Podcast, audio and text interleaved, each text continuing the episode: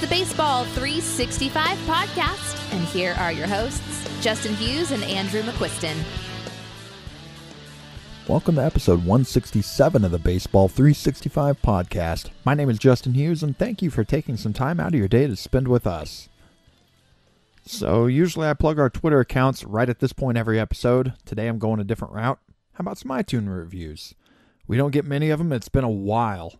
Really, we haven't had an iTunes review ever since Andrew and I picked this thing back up, and I'd love to have a few new ones, um, some nice new reviews for our show. So, if you have a few moments, just I'd we'd be incredibly appreciative if you wrote a nice review for us, or at least hopped on there and left us a five star rating on iTunes or whatever it is you listen on.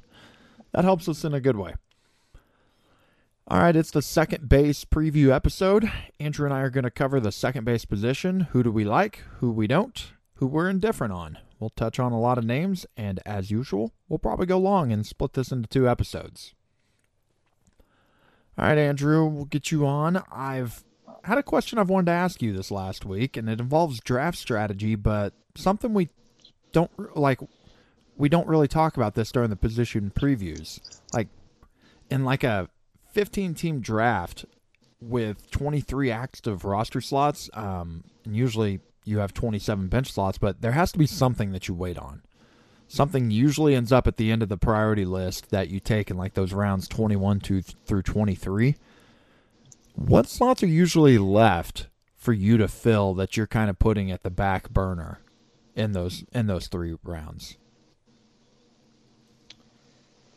Uh, I would say typically my last outfielder or more often probably my last pitcher.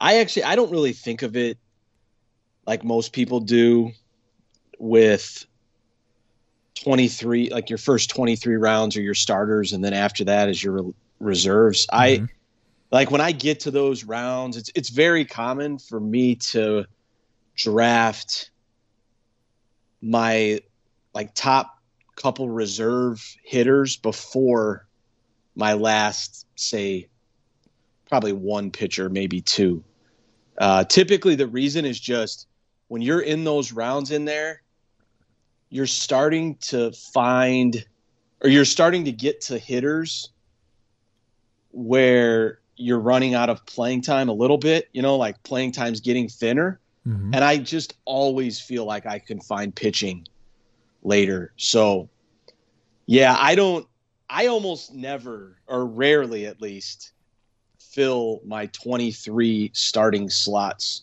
in the first 23 rounds. Most of the time, it's, I'll have one, two, sometimes even three, four reserve hitters before I have like my ninth pitcher.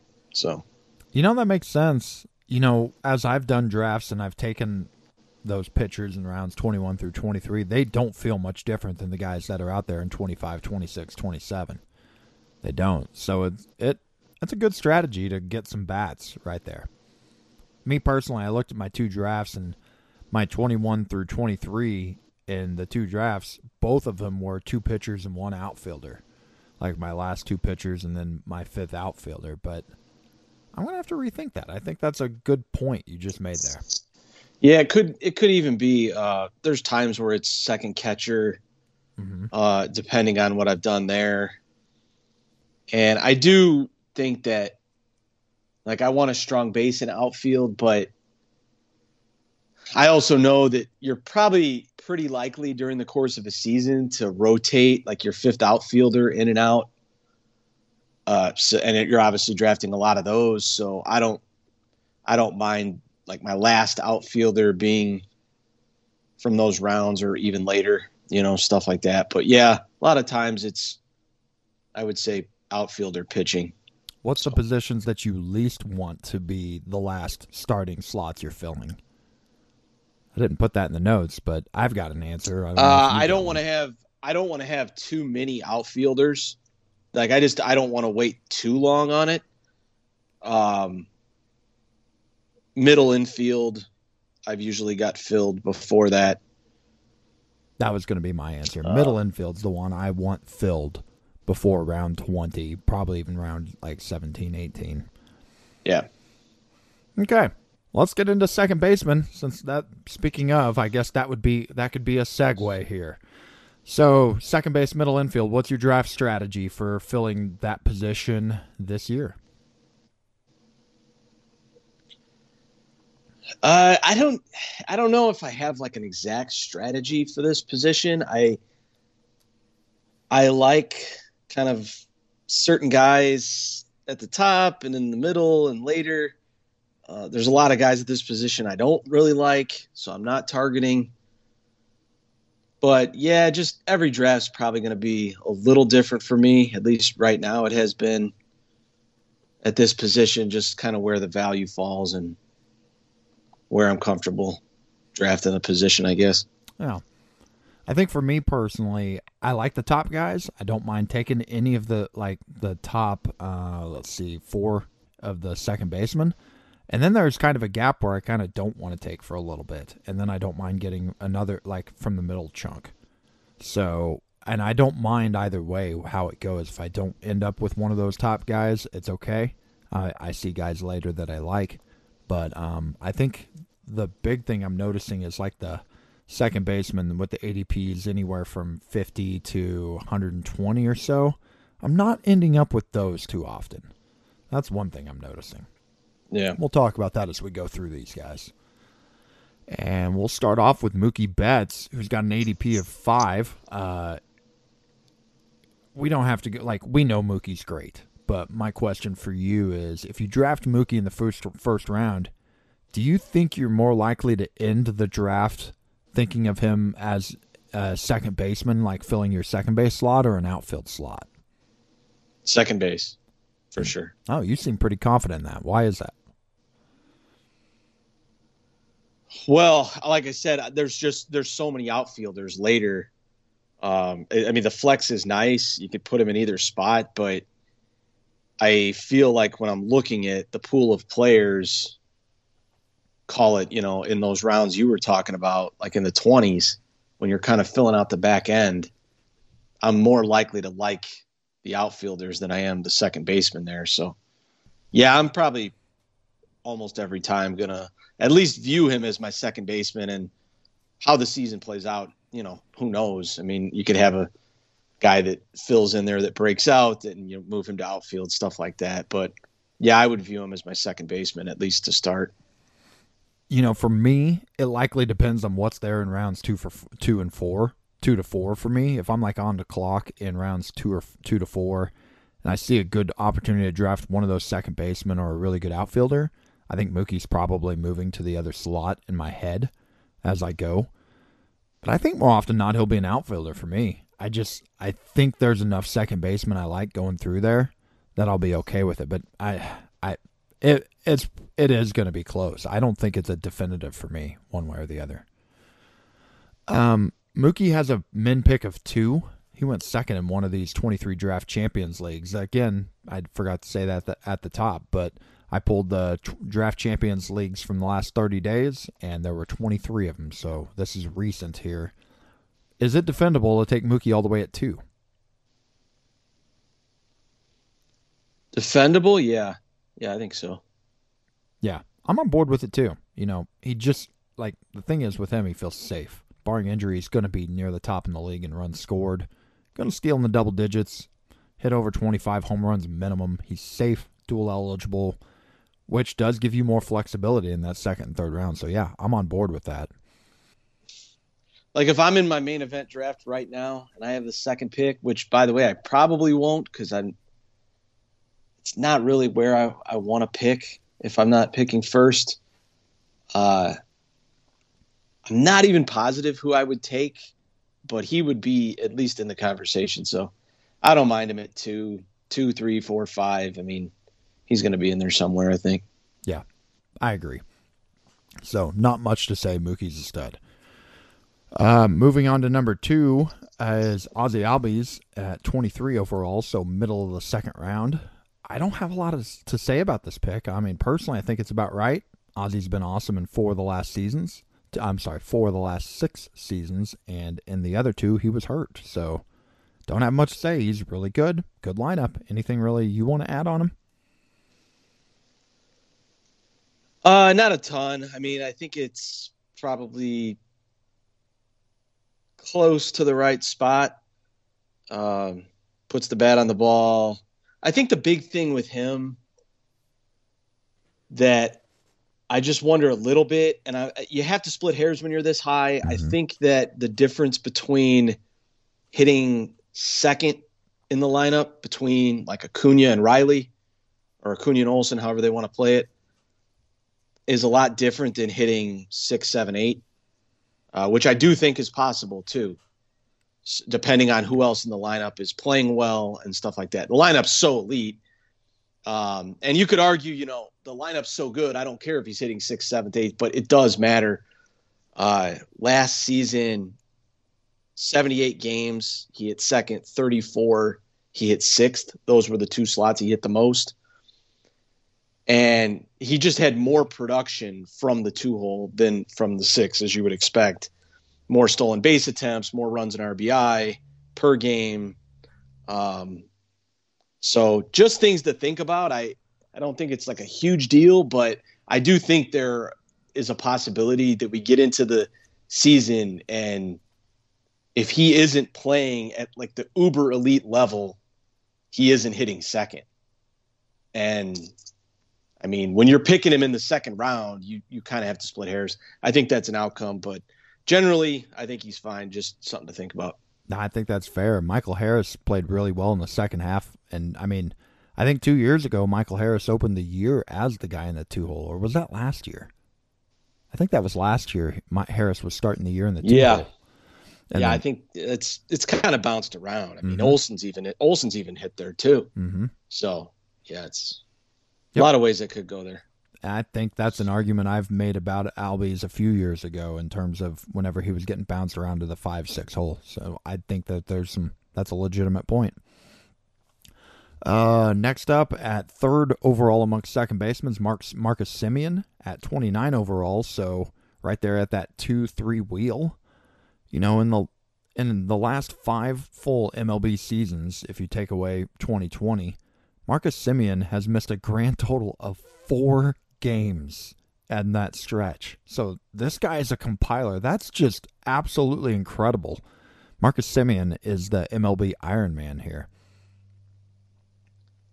Yeah, yeah, one of four players this past season to play all 162 games. All 670 of his plate appearances came from the leadoff spot, which is equally absurd. Uh, yeah, been been chopping the K rate twenty percent two years ago, or in twenty percent twenty twenty one, 16 percent twenty twenty two, 14 percent last year. So yeah, it seems like he could even be getting better a little bit. Um, yeah, I'm fine with Semien. I haven't I haven't gotten him, but I think it's totally fine pick. Yep, agreed. Yeah, cut. He's. It's like he's you know he hit 45 homers that two years ago or th- um, in 2021. And at that point, his barrels uh, was like 9.8%. Launch angle, actually, his launch angle is still about the same.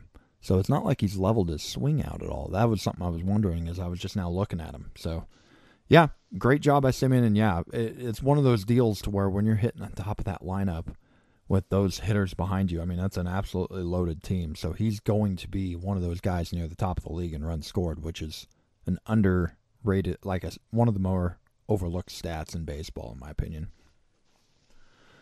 Um, Jose Altuve, 40th overall. Um, he played 90 games. If I recall, it was a broken hand or wrist that cost him the first two months of the season. Does that sound right, Andrew?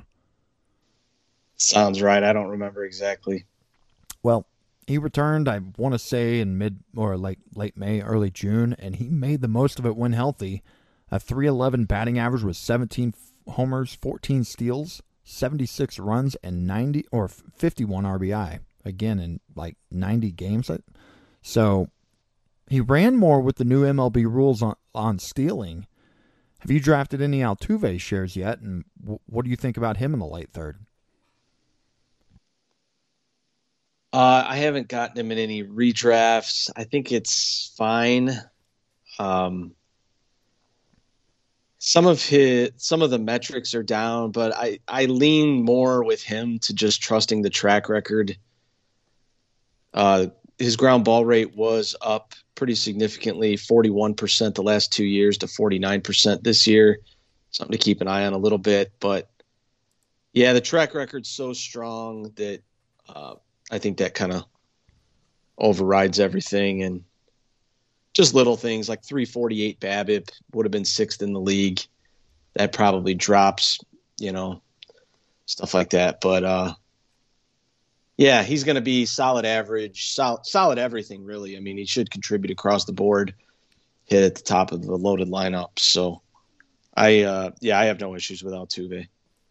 Yeah, I think he's a value this year where he's going. I, I saw what you were seeing about the, you know, some dips there, but – on the same note, like his expected batting average, a lot of the last few years has been lower than you'd expect, and he continues outperforming it. Like he's on a he's going ten to fifteen picks later than Albies and Semien in a really good lineup, and the new rules have seem. I mean, one year of it, he ran more, which we didn't see out of the other two guys, meaning Albies and Semien. Actually, Semien ran less. He was 25 for 33 in 2022 and was only 14 for 17, so he ran half the time.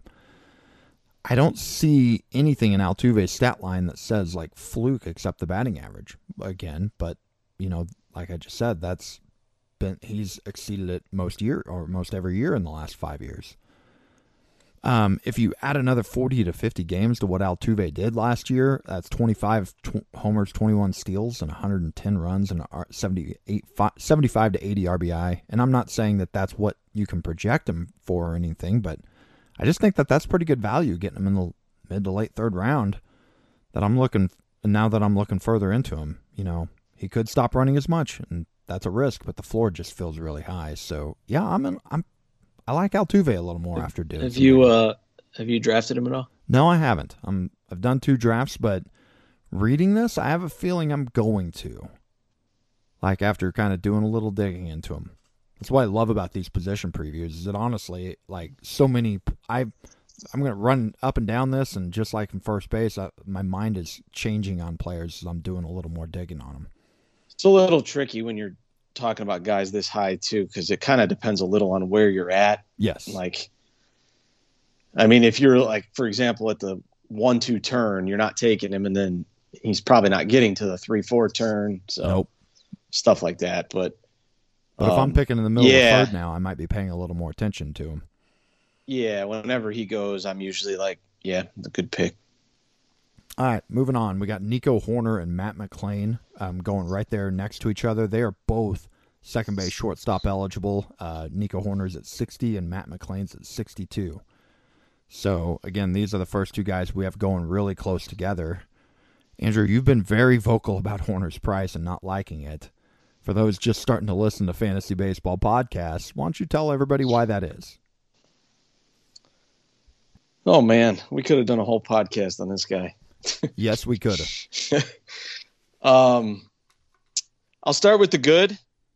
Uh, he should help in batting average. Puts the bat on the ball. Uh, doesn't whiff. Uh, 280 I think he hit 280 last year, maybe a little over 283, maybe. Um, expected batting average was closer to 270. Um, but he should hit for average. He should contribute stolen bases. And assuming he stays at the top of the lineup, he should score runs. So if that's what you're looking for at pick, what is it, 60? Uh, by all means. But man, I I hate this pick. I absolutely hate it. Uh, there, so he has he has absolutely no power. Bottom twenty percent of the league in expected slugging, average exit velocity, barrel rate, hard hit rate. Bottom twenty percent. Uh, like I said, he's a good base stealer. But the other thing to keep in mind here is I think a lot of why he's drafted here is based on volume and hitting at the top of the lineup. This guy has a 7% walk rate for his career, under 7% for his career, 7.1 last year. Uh, and the Cubs have a new manager, Craig Counsell, who obviously took over for David Ross. Uh, do I think that that means that Hoerner won't hit at the top of the lineup? Not necessarily, especially right away. I'm sure at the beginning of the season he will. But I think there's just things to keep in mind here. Um, when Counsell managed the Brewers, the top of his lineup are the guys who got the majority of, the, of at bats, whether it be during the season or their two playoff games.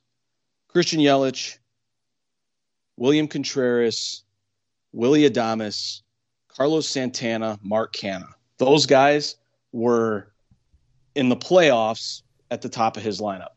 What do all five of those guys have in common? Double digit walk rates. Cubs, last two seasons, have ran more than the Brewers. Why do I bring the Brewers up? Because of Counsell. 39 more stolen base attempts in the last two years combined. Granted, that's not a ton, but it's something. Um, some of the running could have been manager related. I'm not like guaranteeing that Counsell's going to come in and Hoerner's going to run as wild. I mean, I should have mentioned this 43 steals for Hoerner. If you look at his entire history, it looks like a complete outlier. Now, some people will say it's because of the new rules, but was it really that or was it team philosophy? Like, how much of that's going to change? Is he going to continue to just do the exact same thing? I don't know, you know, and like I said, combine that with the chance. I mean, it's not like the Cubs don't have double digit walk rate guys. Ian Happ, Dansby Swanson was last year. He's upped his walk rate. Seiya Suzuki, double digit walk rate. Um, so all to say, it's not so much about Hoerner. Like I think he's a solid hitter, and like I said, he's going to make a lot of contact but it's this cost. It's the 60th pick of the draft. Uh, there's going to be guys way down this list that I think can do the exact same thing as Nico Hoerner. And they go, and I don't even love them, but they're at least going 60, 70 picks later. I think everybody's just leaning too much into this 43 stolen bases. This guy has 22 career home runs in 397 games played in the major leagues. That's just under nine home runs per 162 games. So you're playing volume, and at the absolute best, you're getting a guy that isn't helping at all in home runs and RBI. It, like there's no chance of that. So you're hoping that he stays at the top of the lineup and runs as much as he did last year. And I think there's a chance that that doesn't happen. So yeah, completely out on this. If if I have to make a list of guys that I'm like, I'm most out on for this season, like I'm not even looking at him when he goes. And you know that nine to ten homers, you know, looking at his barrels, you brought up that half the barrels are typically supposed to be homers, and I mean he should have had four to five homers if you're going off his barrel numbers. And yeah, he's had nine and ten, and maybe playing in Wrigley and getting to play on some games where the wind's blowing out or something else like that. It, you know, some series in Cincinnati also. Maybe maybe those things are helping contribute and get him there, and maybe he'll stay in that range, given he's had ten and nine. But he could also show up next year and get five. And that's a I mean that's a really good point that I hadn't thought about in terms of Counsell coming in. That does make a difference. And yeah, you're right. I mean, as before you even got to listing who the Brewers have been playing at the top of the lineup, I was like, yeah, I, if I recall right, Yelich and Yelich hits one or two almost every game nowadays. So good points. Yeah, I mean, I actually meant to mention the the barrels to homers, which is another outlier. But um, yeah, I mean, I think if I was setting a line for his homers, I'd probably put it at like eight, eight and a half. Um, and he probably will have to volume his way to over that again. You know, I think a lot of it'll come down to the steals. Like if you believe in his projection, so his steamer is 281, 12 homers, which he's never done. 60, yeah, which he's never done. 67 RBI, 85 runs, and 31 steals. So they've got him dropping 12 steals. If you believe in that, that's the 52nd hitter in terms of pure value. And over the last month, he's being drafted as the 38th. Hmm. So if you are like, that stat line's good for me, it still isn't a value. So, yeah, just like I said, I, I love my Cubs, but I'm I'm never going to be a homer at this when I'm talking about this stuff. And I just cannot get behind putting yourself this far behind in power this early in the draft. I mean, we don't even like Esteury Ruiz. And he goes way later than this and has more stolen base upside. And by the way, has a higher barrel percentage than Nico Hoerner oh, had. Jeez. it's just like the guy it's the 60th pick of the draft. I I just don't yeah, it's I can't do it. I don't get it at all. Yeah, there's a lot of good players still at the 60th overall. Yeah. All right, let's move on to Matt McLain then, who's right there with him.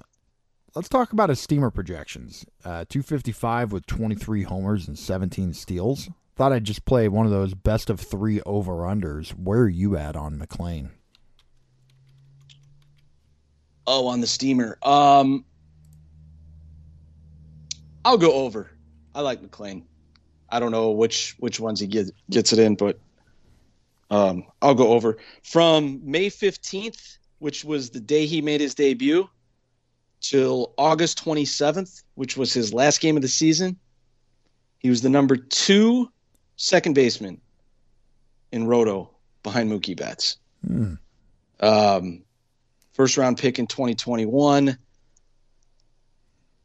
he's I, I think he's capable of helping across the board. Uh, he did have a 385 BABIP. I don't the 290 batting average isn't real. I think he's probably closer to 250, 260, maybe into 270, but I don't think he'll hit 290 again. But I do think he can help in power and speed.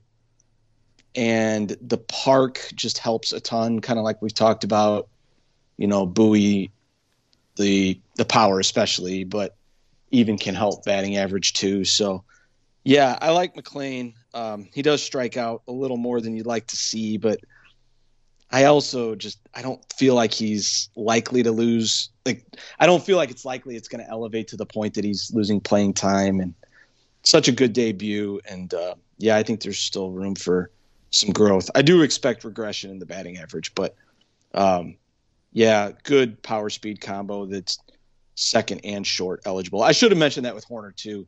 Um, second and short eligibility. Those things, those little things do do matter and help a little bit. So I like to mention them when I can.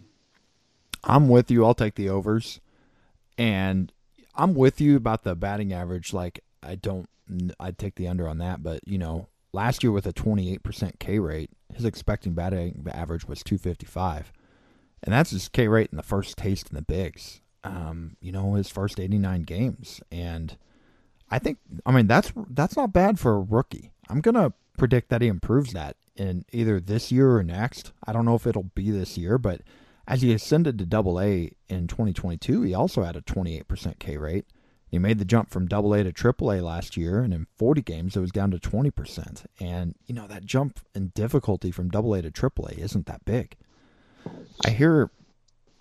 Um, I'm I'm gonna say that now that he's been in the league for 89 games and had his first taste, he'll do better. Um, so I'm over in that 255 average and all over the 18 steals, which means I'm taking the overs. The home run total, that one sounds pretty close to me. I honestly think that's about right for what I would be projecting. So yeah, I I'm with you on it.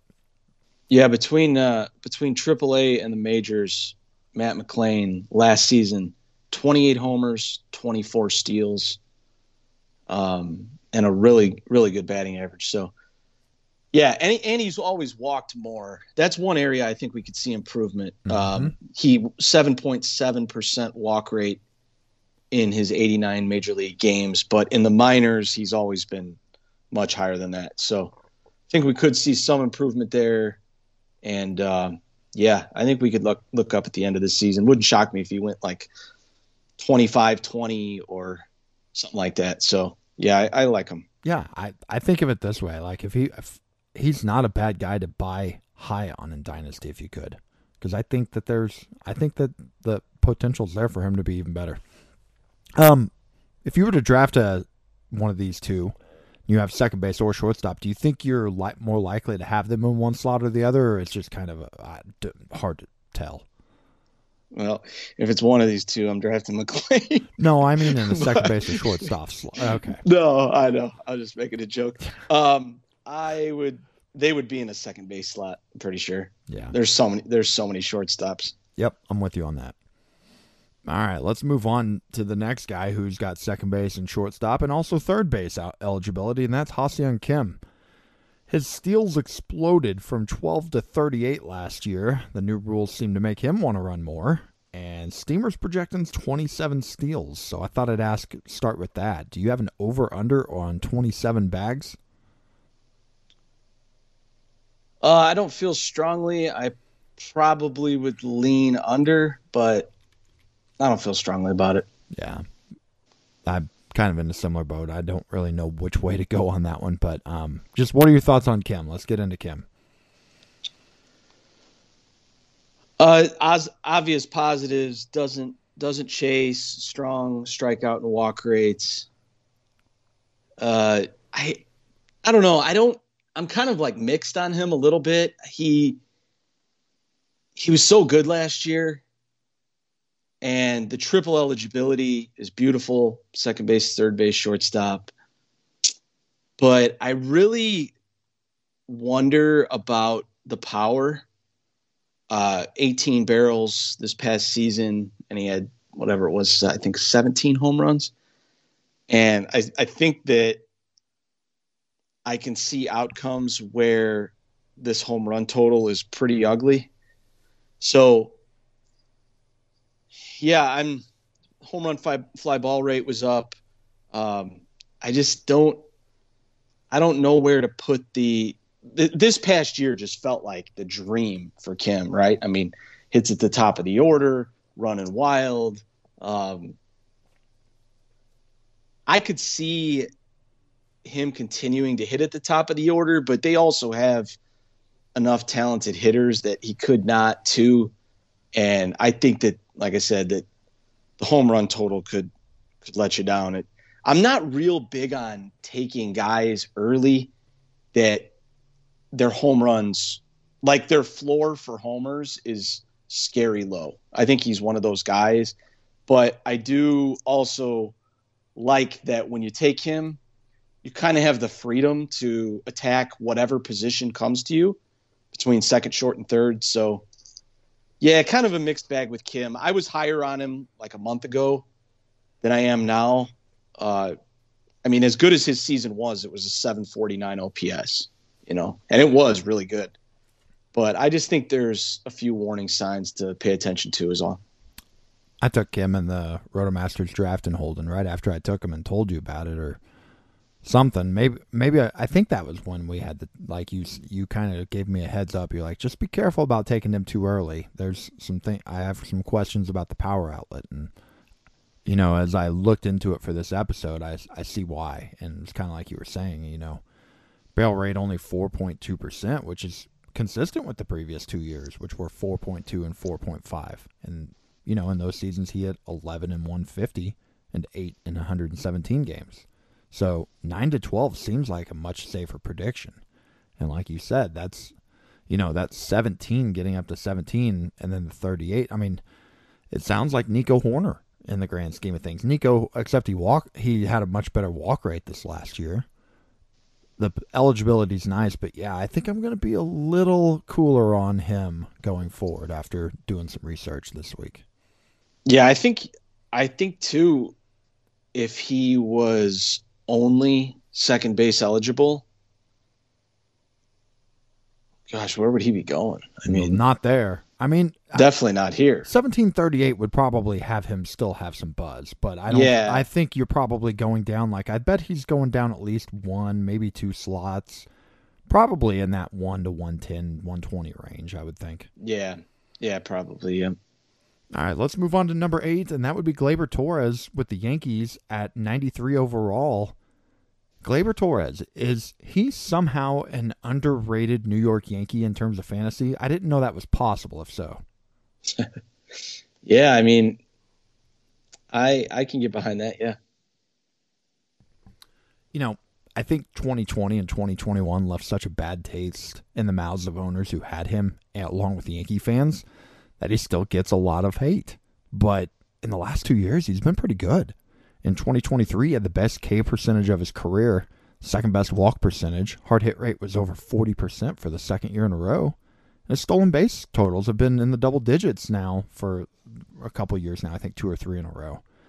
I think as I looked, I'm like, okay, I need like I personally have overlooked him in these drafts, and I need to pay more attention. I I kind of like him, and you know, like him versus um, Ha-Seong Kim. I'm taking Torres. Like, are where are you at on that? Yeah, I'd definitely take Torres. Uh, most of the stuff you said that I was going to hit on three straight years, double digit steals. Uh, he turned it up in the second half, 504 slug in the second half, career best strikeout rate, like you mentioned. I his barrel rate dipped a little bit from the previous year, but he just he helps across the board. I for whatever reason people seem to hate on Gleyber, but he's solid across the board. Batting averages solid, you know, 260 to 270 typically is what what you're going to get. I think he's 267 career. Um, and he has power. He chips in speed. He's in a good lineup in a good park. Like this is a guy that's gonna, you know, you're maybe not hitting a home run with in your draft, but you're hitting a single or a double. It's just production locked in. Um, and he doesn't, he just isn't gonna hurt you anywhere. I don't think so. Yeah, I, I really like him. I, uh, going forward, especially, I'm gonna be I'm gonna be targeting him. I luckily have him in a dynasty league, but yeah, I just I like I like players typically these days, especially where it's more power and then they chip in speed as opposed to the other way around, like more speed and they may chip in power. I don't want to have to worry too much about the power, and I don't with him. Like I still think he'll help a little bit in speed and average. You know, kind of. He's really not hurting you. So, yeah, I like Gleyber. You know, he only had 68 RBI last year, and that was a bad year for the Yankees in terms of just their lineup. They're on base. They, now Juan Soto's there, so literally in the two-three hole, barring health, Aaron Judge and Juan Soto are sitting there and he likely will either be right after him or just like a player or two after to where like that 68 um, RBI that should go up. I didn't even look and see what's his steamer projection for RBI 88. So yeah, they're they're baking that in there. So where yeah, um, yeah, his projection his projection is the fifth most valuable second baseman, and should have mentioned too, first full season last year with a 10% walk rate. That's awesome. So Yep. Um, I'm assuming I'm I might play this game as we go down until I can find until you actually say his name. Uh, Gleyber Torres versus Nico Hoerner. You're taking Gleyber, right? Yep. Yep. Okay. Well, we'll keep moving down then to the next two. um, Bryson Stott and Andres Gimenez at 102 and 107. Him or him with these two guys. Not with not with Nico yet. Uh, we'll get to that in a second. I don't I don't feel strong. I thought about this because I saw you had it in here. I don't feel strong. I actually feel like they're pretty similar. Um, neither one of them strikes out much. Neither one of them walks much. They actually kind of remind me of Hoerner, but they're going after pick 100. It's a big difference, you know. Uh, if Hoerner was going in this range, I I probably wouldn't be saying as much. But uh, yeah, I I think these two. I don't even really have a strong preference. I'm probably not getting either one because I'm probably waiting past this spot. Uh, Gimenez maybe a little more likely to hit higher in the lineup simply because the the Guardians lineup isn't as strong as the Phillies. Obviously, with the Phillies, you got Schwarber, Trea, Harper. It's pretty hard to crack, you know. But um, yeah, I think their end of season output should be pretty close with uh, Strider or with Strider, uh, Stott and Gimenez. These are my notes that I wrote down. When I dug into them, I kind of feel like they're the same player. Um, my answer is whoever's cheaper, and honestly, I'm not in love with either at their price. So we don't talk about this stuff, but sometimes we end up in the same place. And yeah, I think we are there. Okay, um, Nico Hoerner versus Staten Gimenez. Where's Nico? I think he's. I think he's in with these guys. Like, I don't know if I would take him over them, but yeah, so, I don't know if I would take. I I think yeah, this is where. This is more like where I think he should be. Yeah, and and Kim and Kim too. I think Gleyber and McLain should be above these guys, and then Kim slots in. There's still there's still a couple guys I like. Well, actually, there's a few guys I like like more, but we'll get to them. Okay, well, we'll move on. Um, we need to find some things to disagree on, Andrew, because so far we're pretty much in agreement on stuff. Um, well, let's move on to the next guys. We got 11 through 13, and we have Ketel Marte at 121 overall, and then we have Zack Gelof. Gelof, I always forget at 133, and then Thairo Estrada, who's second base and shortstop eligible for the Giants at 137. Uh, start off with Marte.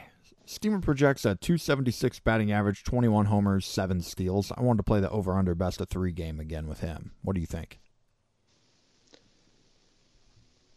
Uh, I'll take.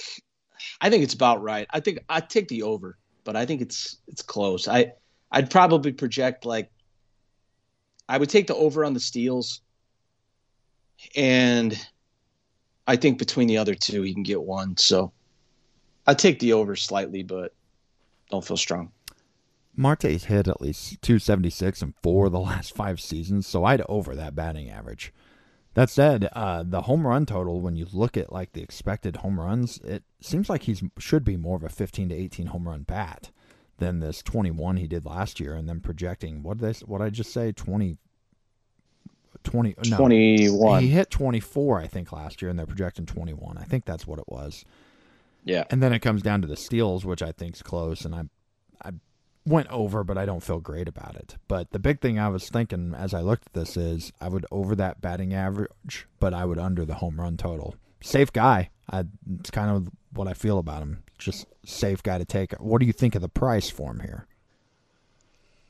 Uh, I like the price. Um, I've had years in the past where I haven't liked him, but he's been going higher than this.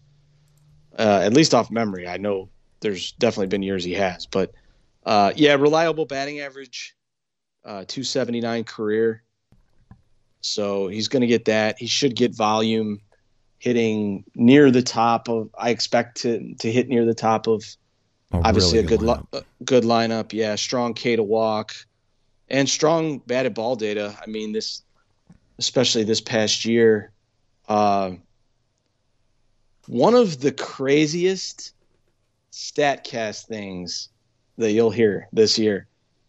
In each of the last six seasons, he has been top 4% in the league in max exit velocity.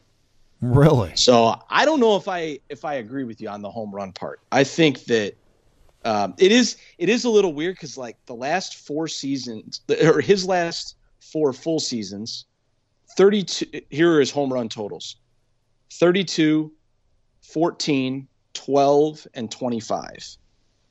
Uh, the 14 was in 90 games played, so you could say call that 20, but you're still kind of bouncing around. Um, but yeah, max EV is kind of a hint at ceiling. Um, so yeah, I I think he's uh, properly valued to maybe even undervalued a little bit this season.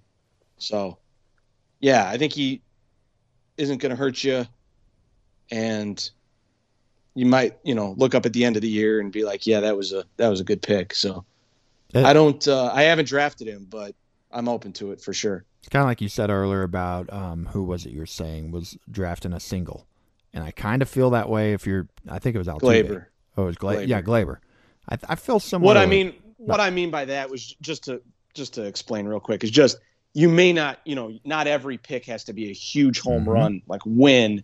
But if you're just extracting value from the pick, even if it's by a little bit, um, that's you know that's a good pick. So yeah, sorry, I didn't mean to cut you. No, you're good. If you're, and I think he pairs well if you've drafted like a Pete Alonso or a Bobby Witt early, where you may not have as high of a batting average built in, but you've got quite a few, uh, especially Pete Alonso, where you've, or I guess Bobby Witt too, where you've gotten yourself a pretty good amount of home runs and you know counting stats, but you could use just a little more safety in the batting average. I think he's a fine pick there. Uh, Zack Gelof versus Th- Thairo Estrada. There, which one were you taking? Uh, Gelof. Gelof. Jeez. Okay, I always call him Gelof. All right. Uh, talk about him. Why? Why him over Thairo? Uh, I just think he has more power. Uh, 138 games last season between AAA and the majors. 26 homers, 34 steals. Uh, from the day he made his debut, speaking on uh, Gelof, July 14th, from that day on, he was the number three second baseman behind Semien and Betts. 2020 projection, one of 19 players to have that steamer. I like him. I I think this is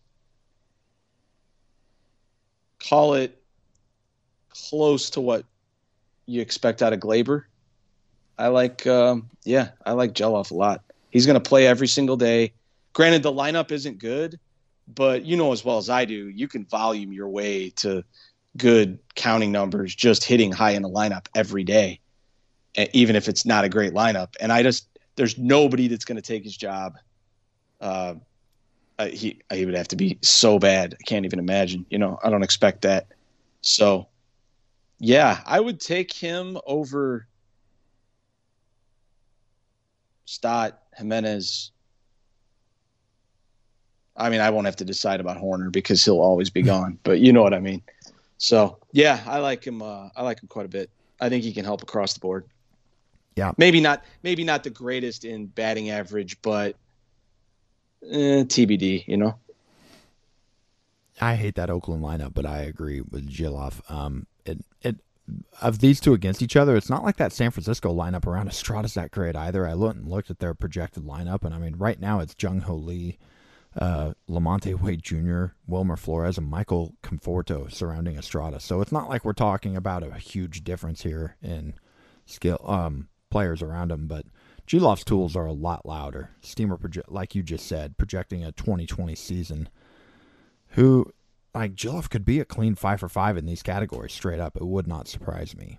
Um, moving over to Estrada, you know, I had him last year in a dynasty league, and he had a great start nine homers and 18 steals nearing the end of June in those 67 games. But he wasn't as great in the second half, and maybe the injury was part of it. That's when he got hurt. But at the end of the season, he was even starting to hit eighth against some right handed pitchers, something that I'm keeping in the back of my mind and watching. I've been a fan of him, but I think most of that was because of the first half of last year as I had him. And I think I'm cooling a little bit. He's probably still a 250 hitter, but I don't think he's like much more than a 10 to 13 homer bat with 20 to 25 steals, and that's just okay. So yeah, um, I definitely would be waiting a little bit on him. I'm probably not taking either much, but I do like Gelof a little bit here. Yeah, with with Estrada, uh, I don't know. Like in the second half, 89 WRC plus, and a 3.3% walk rate. Yeah. Uh, I I don't get why we're he's projected for tw- 17 home runs. Like where is that coming from? I, I mean, wonder. If, I wonder if he was hurt in the second half. I honestly don't remember, and that's part of what was hurting his production.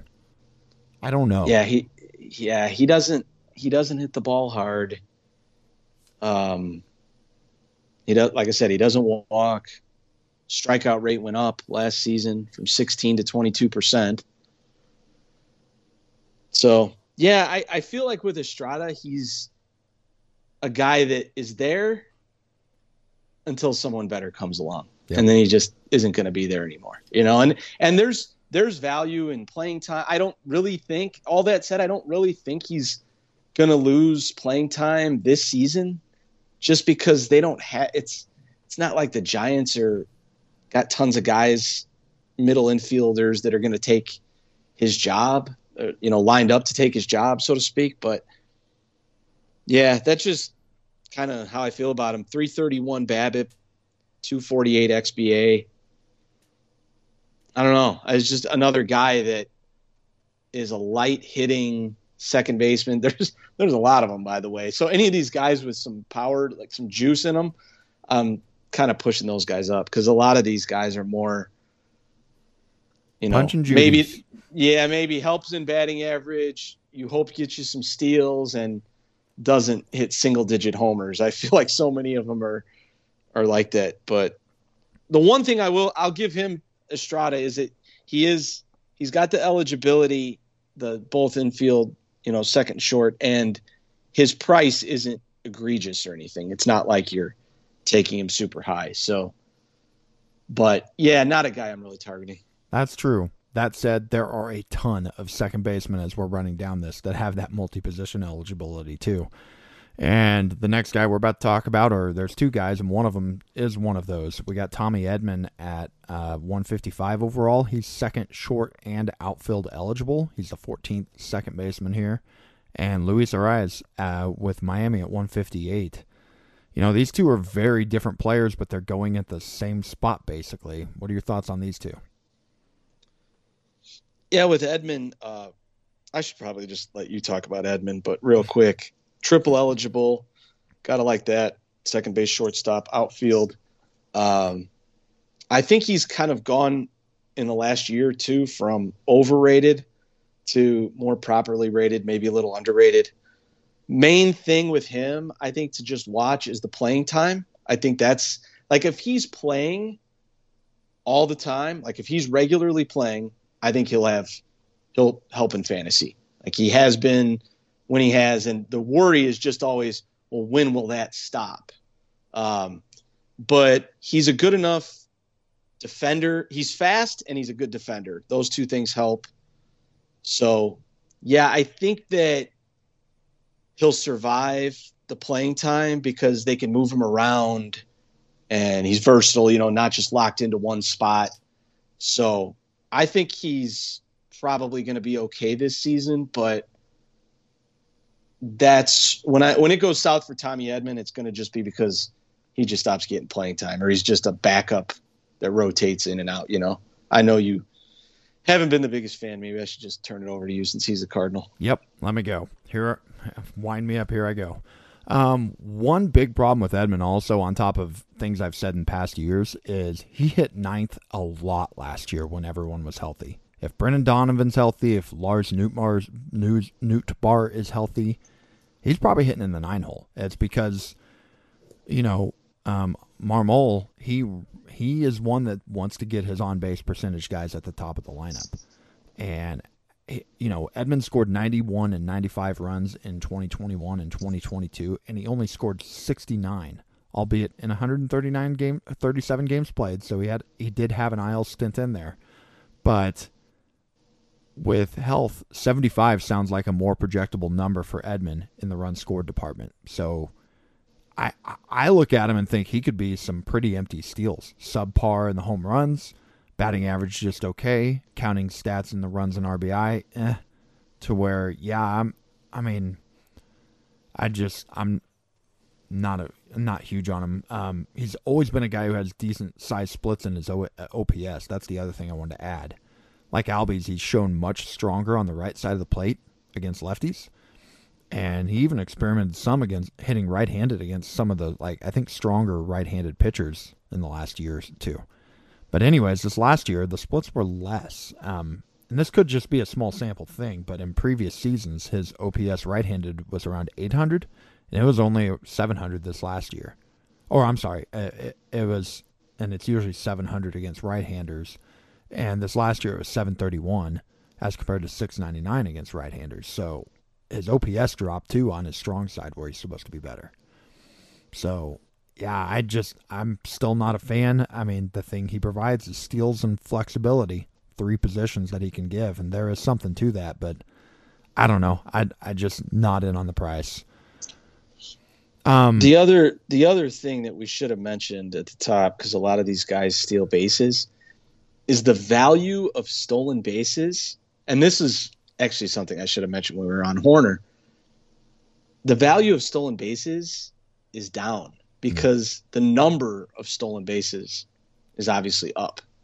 So you can't treat like a 20 steal guy two years ago is different than a 20 steal guy now. You know, mm-hmm. uh, Edman last season was the 12th most valuable roto second baseman, and he's going 14th.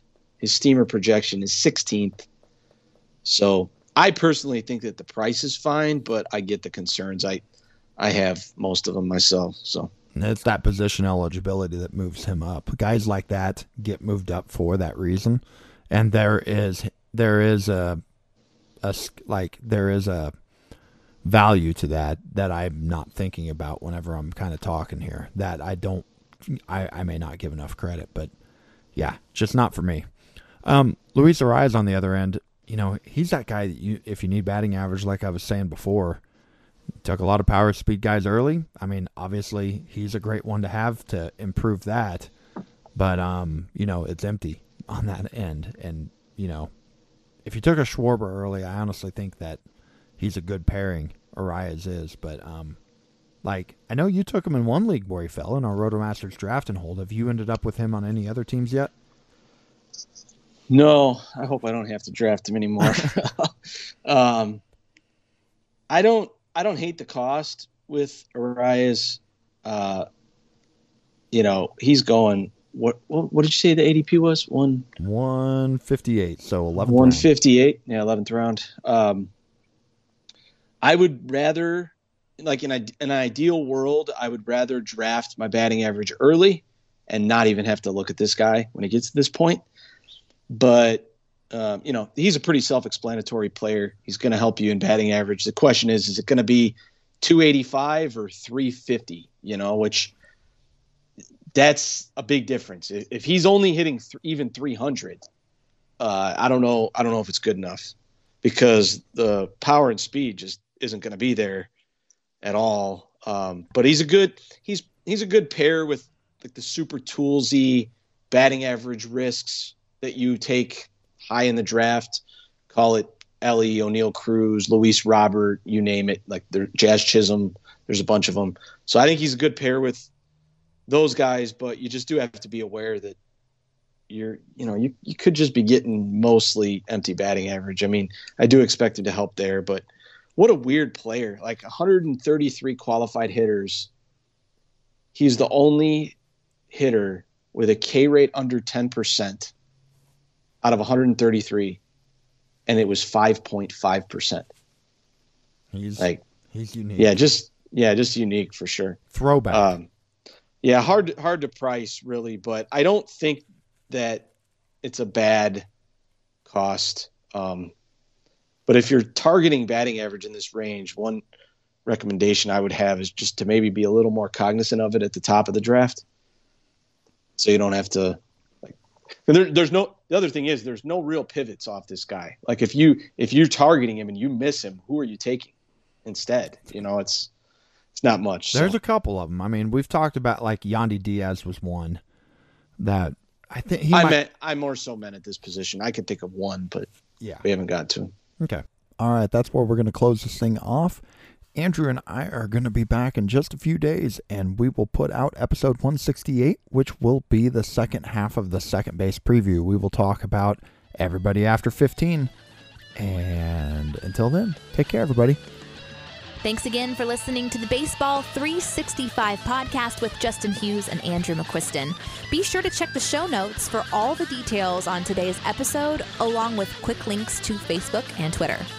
If you have a question, a comment, or a suggestion, we would love to hear from you. You can find us at the Baseball 365 Facebook group or send an email to us, baseball365pod at gmail.com. And if you like the show, take a moment, rate us on iTunes. Once again, please join the Baseball 365 community on Facebook. That's where baseball lives 365 days a year.